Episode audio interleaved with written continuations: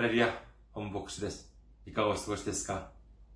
私は現在、日本、群馬県にあります、伊香保中央教会に仕えております。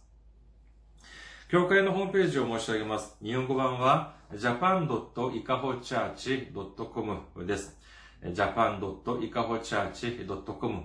こちらの方にいらっしゃいますと、教会に関するご案内、そして日曜礼拝の時のメッセージをお聞きになることができます。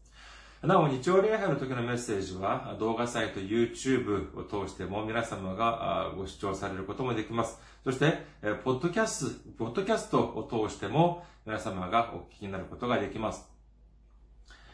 教会のメールアドレスを申し上げます。教会のメールメールアドレスは、いかほチャーチアットマーク gmail.com です。いかほチャーチアットマーク gmail.com こちらの方にメールを送ってくださいますと、私がいつでも直接受け取ることができます。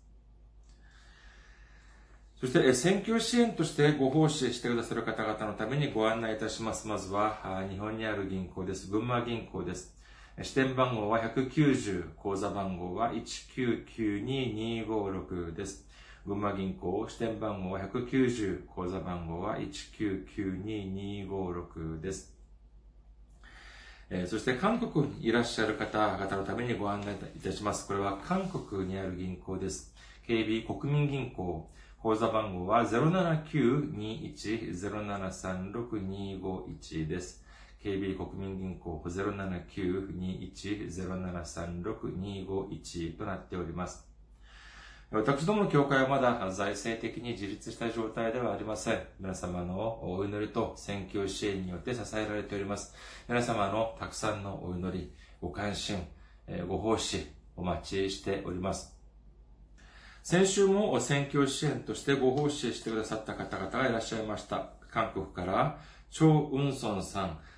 ユー・ビョンホさん、ソン・ヒョンスさん、キム・ギュシクさん、そして日本に復興さんが選挙支援としてご奉仕してくださいました。ありがとうございます。本当に大きな励みになります。主の驚くべき祝福と溢れんばかりの恵みが共におられますようお祈りいたします。今日の御言葉を見てみます。今日の御言葉は、マタイの福音書4章4節の御言葉です。マタイの福音書4章4節お読みいたします。イエスは答えられた。人はパンだけで生きるのではなく、神の口から出る一つ一つの言葉で生きると書いてある。アメン。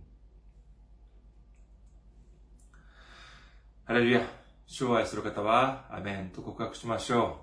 う。アメン。今日は皆様と一緒に、誘惑と恵み1というテーマで恵みを分かち合いたいと思います。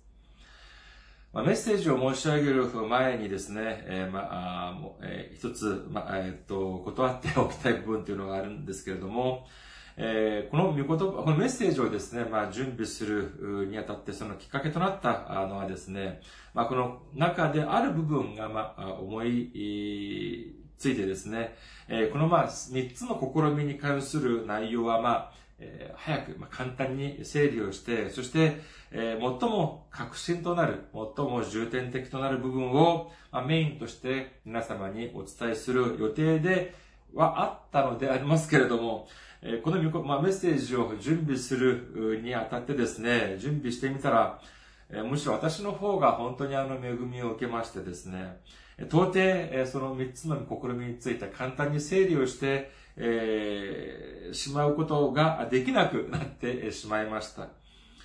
それでまあ、仕方なく今回も分けて、数回に分けてメッセージをお伝えしようと思っておりますけれども、今回はですね、具体的に2回、またあるいは3回に分けなければならないのか、4回までなるのかというようにですね、まだ今一つ具体的にその、何度か、何回に分けるっていうのが、あまり、まあ、あの、わからないっていうのが、あの、本音でありまして、まあ、あ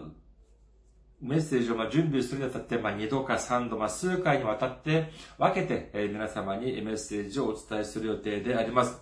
まあ、この点、えー、ご理解をお願いします。そして、まあ、何週後になるかは知りませんけれども、えー、最後の時間にですね、私が、初めにお伝えしようと思っていたことまで、皆様がお聞きになることができるよう、地の皆においてお祈りいたします。さて、イエス様は交渉外を始められる前、バプテスマのヨハネからバプテスマを受けました。そしてその後は荒野に行かれたというふうに書かれております。そして40日間も断食をされました。その後にですね、悪魔サタンによって試みを受けられます。この場面はマタイの福音書4章1節から11節だけでなく、ルカの福音書にも書かれております。ルカの福音書には4章1節から13節にわたって、え書かれております。このマタイの福音書4章1節から2節と、ルカの福音書4章1節から2節の御言葉を、まずはちょっと比べてみることにいたします。まずは、えー、マタイの福音書4章1節から2節までの御言葉です。マタイの福音書4章1節から2節それからイエスは悪魔の試みを受けるために、御霊に導かれて荒野に登って行かれた。そして40日40夜断食をし、その後で空腹を覚えられた。次に、ルカの福音書、同じく4章1節から2節です。さて、イエスは精霊に満ちてヨルダンから帰られた。そして、御霊によって荒野に導かれ、40日間悪魔の試みを受けられた。その間、イエスは何も食べず、その期間が終わると空腹を覚えられた。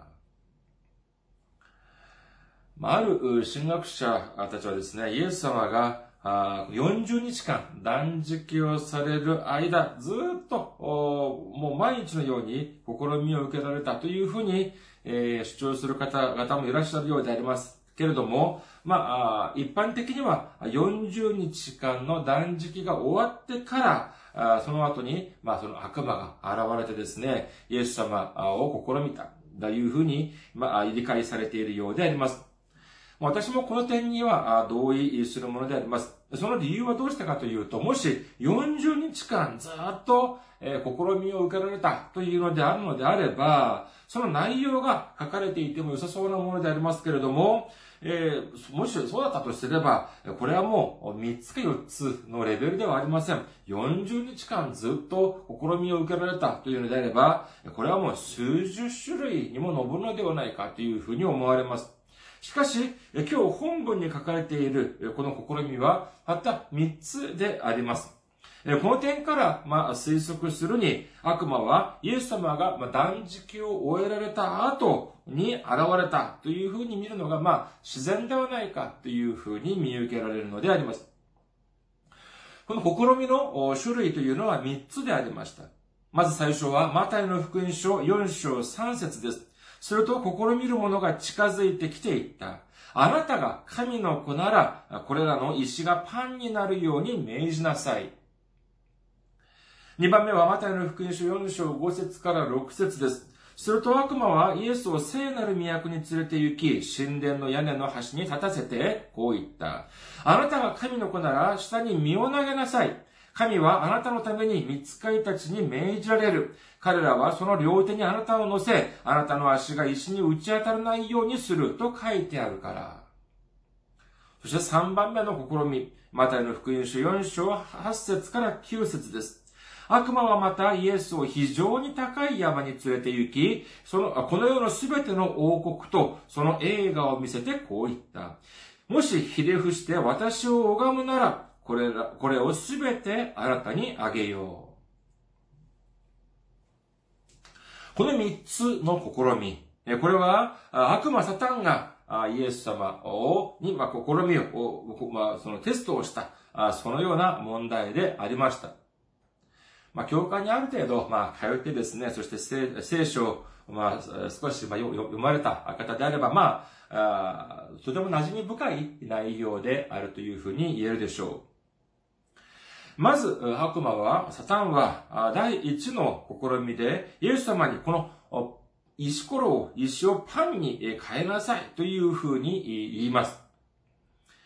イエス様は今、40日間の断食を終えられた時でありました。私はまあ、その、断食した経験があります。まあ、だからですね、40日間もしたのではありませんけれども、あの、皆さんもそういう経験終わりかと思いますけど、終わり終わりかと思われます。断食をされた方はですね、本当に、例えば、1日断食、または数日断食をする場合はですね、あらかじめその期間を決めてやる場合はですね、その時間が終わるのをですね、心待ちにしながら5秒前、もう5分前、3分前、えー、大晦日にカウントダウンでもするようにですね、そういうふうに、その断食の終わる時間を心待ちにして、そして、ポーンってあの、過ぎたらですね、えー、ここぞとばかり、もう本当にあの、食事をするということを皆様、まあ、経験された方が終わりになるかもしれません。イエス様は、じゃあ今ここはどこだったのかというと、荒野におられました。まあ、そこから、まあ、人、人が住む町まではどれぐらい離れていたかは、まあ、知れませんけれども、まあ、とにかく、え今すぐに召し上がることができるおかゆやパンというのが、まあ、なかったようであります。ある方はですね、イエス様は神様のじゃ一人子ではないか。だから、じゃあ空腹もあまり感じなかったんじゃないかというふうに、えー、考えられる方もいらっしゃるかもしれませんけれども、いや、そうではありません。イエス様は私たちと同じような人間の姿で来られたのであります。ピリピ人の手紙2章6節から8節を見てみましょう。ピリピ人の手紙2章6節から8節キリストは神の見姿であるのに、神としてのあり方を捨てられないとは考えず、ご自分を虚しくしてしもべの姿をとり、人間と同じようになられました。人としての姿を持って現れ、自らを低くして死にまで、それも十字架の死にまで従われました。もし、イエス様が神としての見姿でこの地に来られたのであれば、空腹もそれほど大変ではなかったはずです。しかし、こういうふうに考えると問題が起きてしまいます。どんな問題かというと、十字架の上で死なれることができないのであります。創世記から始まって、その聖書では、その犠牲というものというのは、代わりに身代わりとなって死ぬということを意味します。ですから、神様に捧げる捧げ物はすべて動物やその生き物を、まあ、殺して、そして捧げたということなのであります。イエス様が私たちのために犠牲になる、生贄になる、生贄となるというのは、その生贄になる子羊として来られたので、来られたのであれば、これは死なれなければなりません。しかし、神として来られたのであれば、これは死ぬということはできないのであります。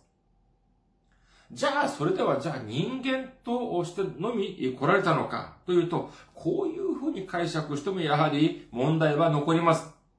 どうしたかというと、イエス様がもし私たちと同じ人間としてのみ来られた、来られて、そして十字架の上で死なれて、これによって私たちの罪が解決されたというのであれば、イエス様でなく他の人間だったとしても、代わりに、その生贄として支えることによって、私たちの罪が解決できたということになってしまうのであります。イエス様はですね、間違いなく、巫女の神様でありました。生きておられる神様の一人子でおられます。信じる方はアメンと告白しましょう。しかし、2000年前、この地に来られたイエス様が、100%神として来られたとしても問題は残り、問題が発生し、また100%人間としてだけ、え来られたとしても、やはり問題は依然として残るのであります。じゃあ、真ん中を取って、50%にしたらどうかというふうに考えられるかもしれませんが、もし50%は神として来られ、または、また、あの、50%は人間として来られたというのであれば、イエス様の十字架の働きというのは50%しか値打ちがないということになってしまうのであります。これはどういうふうになるのかというと、私たちの罪を50%しか解決できなかったということになってしまうのであります。それではこのような問題を解決するためにはどういうふうに私たちが理解しなければならないのかというと、これはイエス様は100%神として、そして100%人間としてこの地に来られたというふうに理解しなければならないのであります。ですから、イエス様は2000年前に、2000年前にこの地に来られた時には100%神様だというのは、これは間違いありませんが、それだけでなく100%人間としてもこの地に来られたということを信じる皆様であらんことをお祈りいたします。こういうふうに理解するとどうなるのかというと、イエス様は40日間断食をした後には、私たち人間と同じように空腹を覚えたというふうに見なければなりません。このような状況の、このこのような状況で悪魔サタンはイエス様に何と言っていますか？マタイの福音書4章3節すると試みる者が近づいてきていった。あなたが神の子なら、これらの石がパンになるように命じなさい。それこそ、本当に、なんて言いますか、心に刺さる、そのような試みではなかったのかというふうに思われます。あなた今お腹空いてるじゃない。40日間も断食したんだろうあなたそれに神の子じゃない。だったらこの石をパンにしたら食べなさい。こういうふうに言っているのであります。しかし、イエス様はこれを断ります。皆さん、その理由は、じゃあイエス様はその石をパンにする力がなかったからでしょうか？いいえ、違います。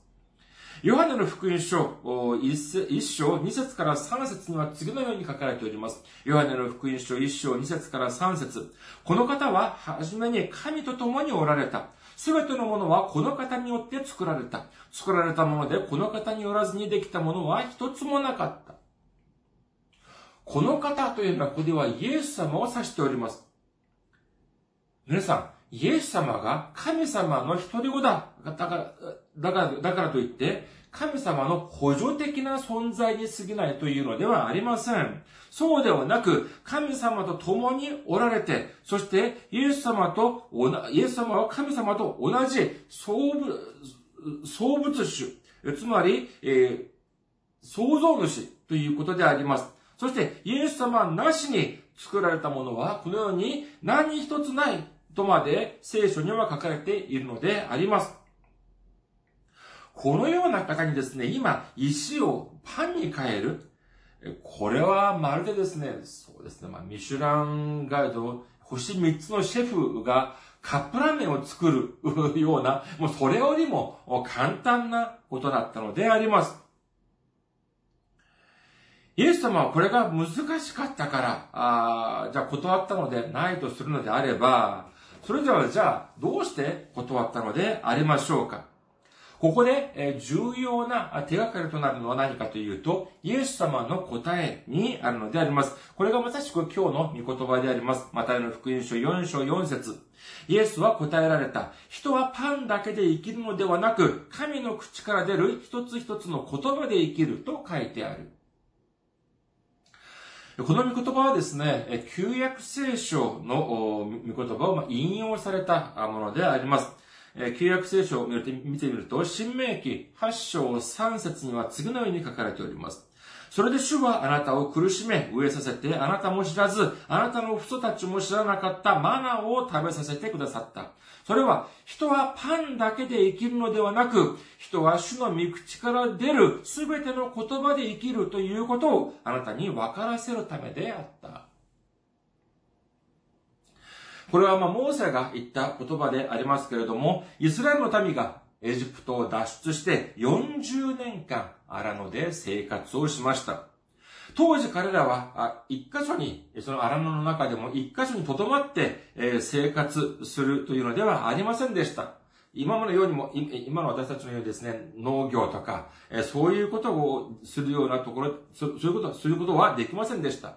彼らは昼は雲の柱、そして夜は炎の柱、火の柱について移動し、そしてその柱がとどまったところに彼らもやはり同じく定着いたしました。そして、しかし、またその柱が動き出すと、彼らもやはり動かなければならなかったというのであります。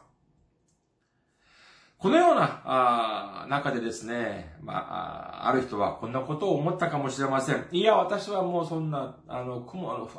雲の柱や、えー、火の柱についていくのは真っ平だ。ぐれてやるって言って、えー、その、本当に、まあ、反抗した人があいたかもしれません。しかし、もし、その人、そのような試みをした、誰かがしたとするのであれば、えー、そして、そのように思って実際に、その、イスラエルの民の群れから離れていたとするのであれば、二つに一つです。何かというと、すぐに戻ってきたか、あるいは永遠に戻ってこれなかったか、この二つに一つなのであります。どうしてかというと、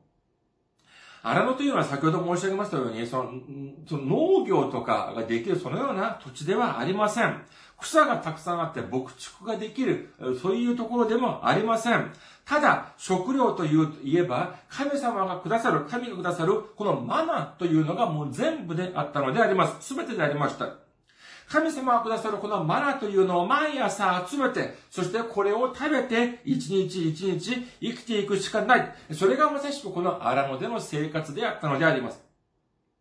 そこから抜け出すという、そこからはず離れるというのは、彼その、その、離れるということになれば、彼らを待っているのはただ死以外は何もありませんでした。しかしこのマガというのは、じゃあ、その荒の方における自然現象だったのかというと、いや、そうではありません。神様がいちいち、毎日毎日くださる食料でありました。彼らは、当時の彼らは、これを疑いませんでした。どうしたかというと、偶然、ある日偶然、時々降ってくるのではなく、安息日を除く一週に6日間は毎朝のようにマナーがあり、それを集めて食べたということであります。ですから、これを神様がくださる食料だということを当時疑う人は誰もいなかったはずなのであります。そして、このマナというのは人間の努力によって得られる産物ではありません。人間が種を植えて、そして手入れをするというのではなく、もうすべて、えこれはもう、神様がくださる、これはプレゼント、贈り物であったのであります。このような、あ荒野の生活では、これはもう鉄則がありました。何かというと、もう草一本生えないこの荒野では、人間の力では、たたった一日でもたりとて生きていくことはできませんが、神様を頼れば、200人でもあり、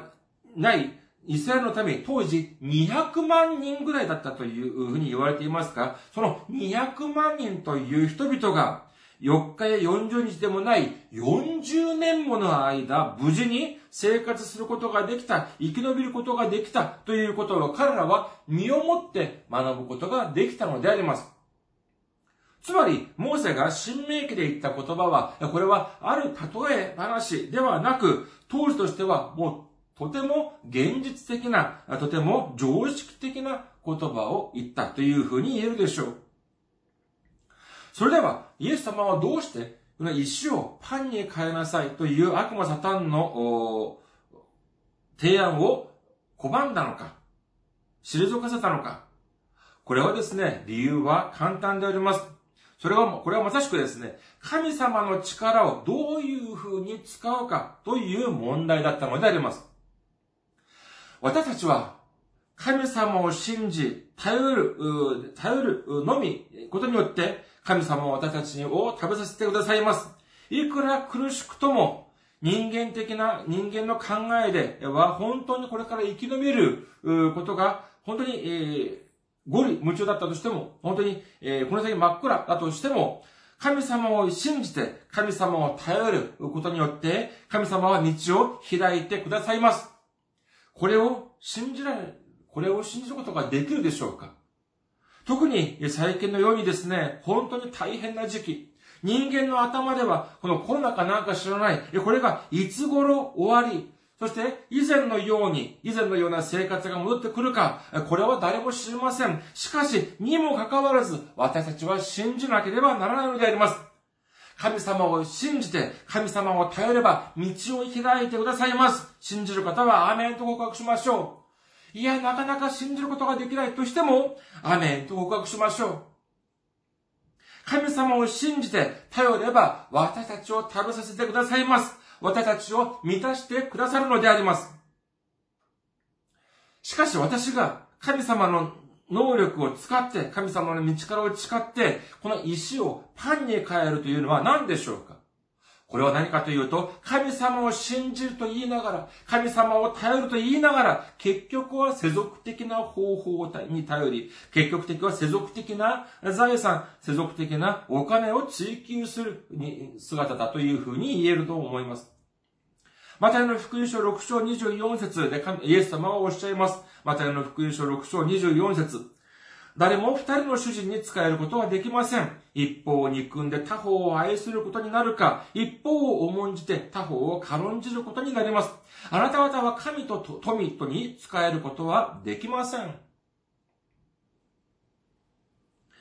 イエス様は今、神と、神様と富というのを今、えー、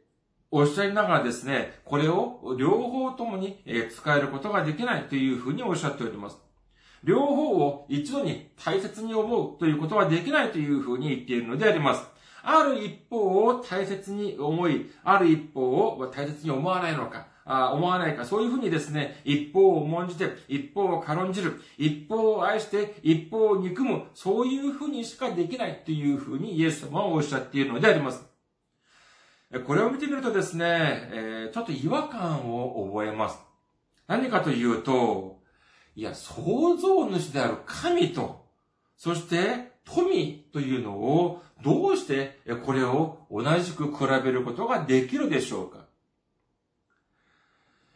これはですね、イエス様は、この神とこの富というのが同じだというふうにおっしゃっているのではありません。そうではなく、この神様とこの富というのは全く違うのでありますけれども、人々は神様ぐらいこの富を考え、そして富をいじる、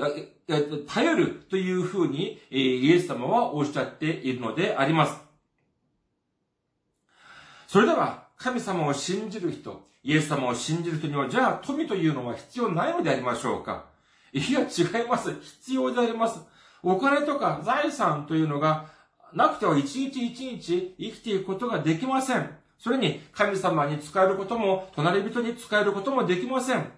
自分が食べること、自分が食べるのも足りないのに、どうして神様や隣人に使えることができるでしょうか詩編103編5節あなたの一生を良いもので満ち足らせる。あなたの若さはわしのように新しくなる。信玄10章22節人を富ませるのは主の祝福。人の苦労は何も増し加えない。またの福音書7章11節このようにあなた方は悪いものであっても自分の子供たちには良いものを与えることを知っているのです。それならなおのこと、天におられるあなた方の父は、ご自分に求める者たちに良いものを与えてくださらないことがあるでしょうか皆さん、貧困というのは決して祝福ではありません。神様は満たしてくださる神様なのであります。信じる方はアメンと告白しましょう。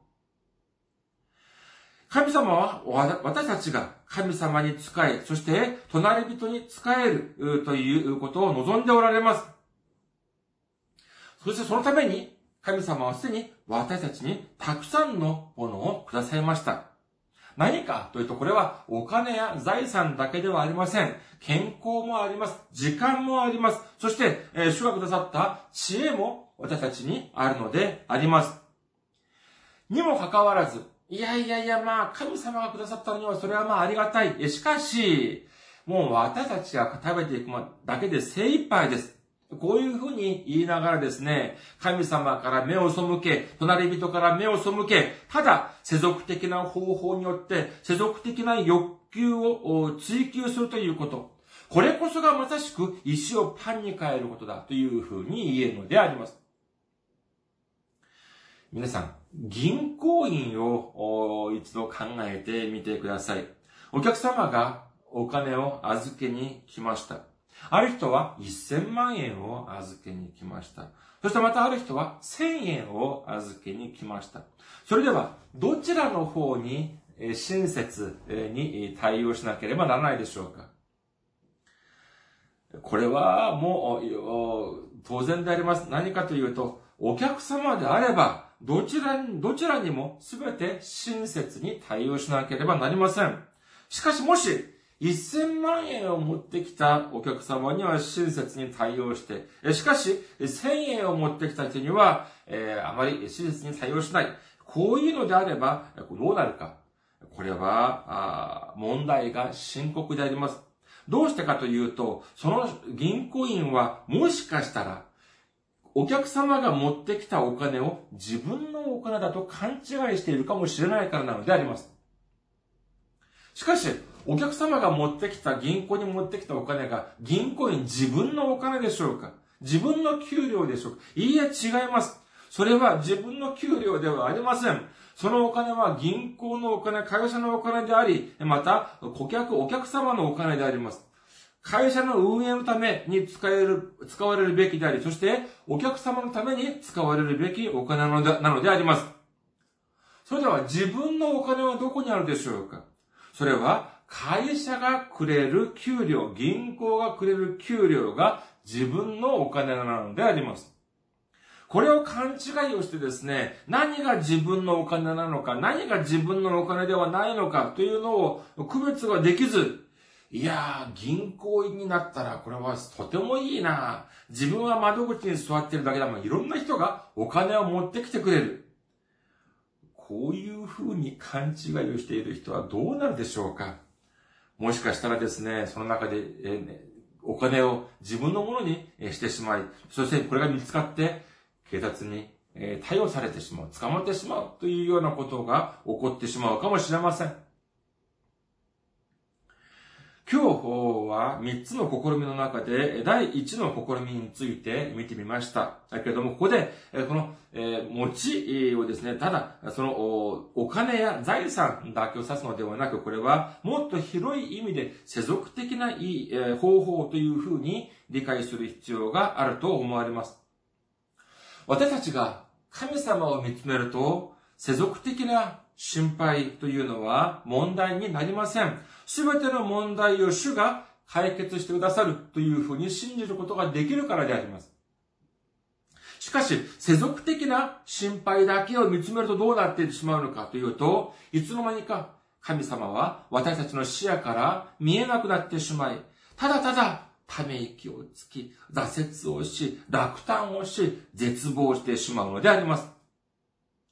私たちを、私たちはいいものを満たしてくださる神様、溢れんばかり満たしてくださる神様を信じて頼ることによって、そしてこの世の中において勝利をし、ついには主がくださる祝福を受け取ることができる、すべてを受け取ることができる皆様であらんことをお祈りいたします。ありがとうございます。また来週お会いしましょう。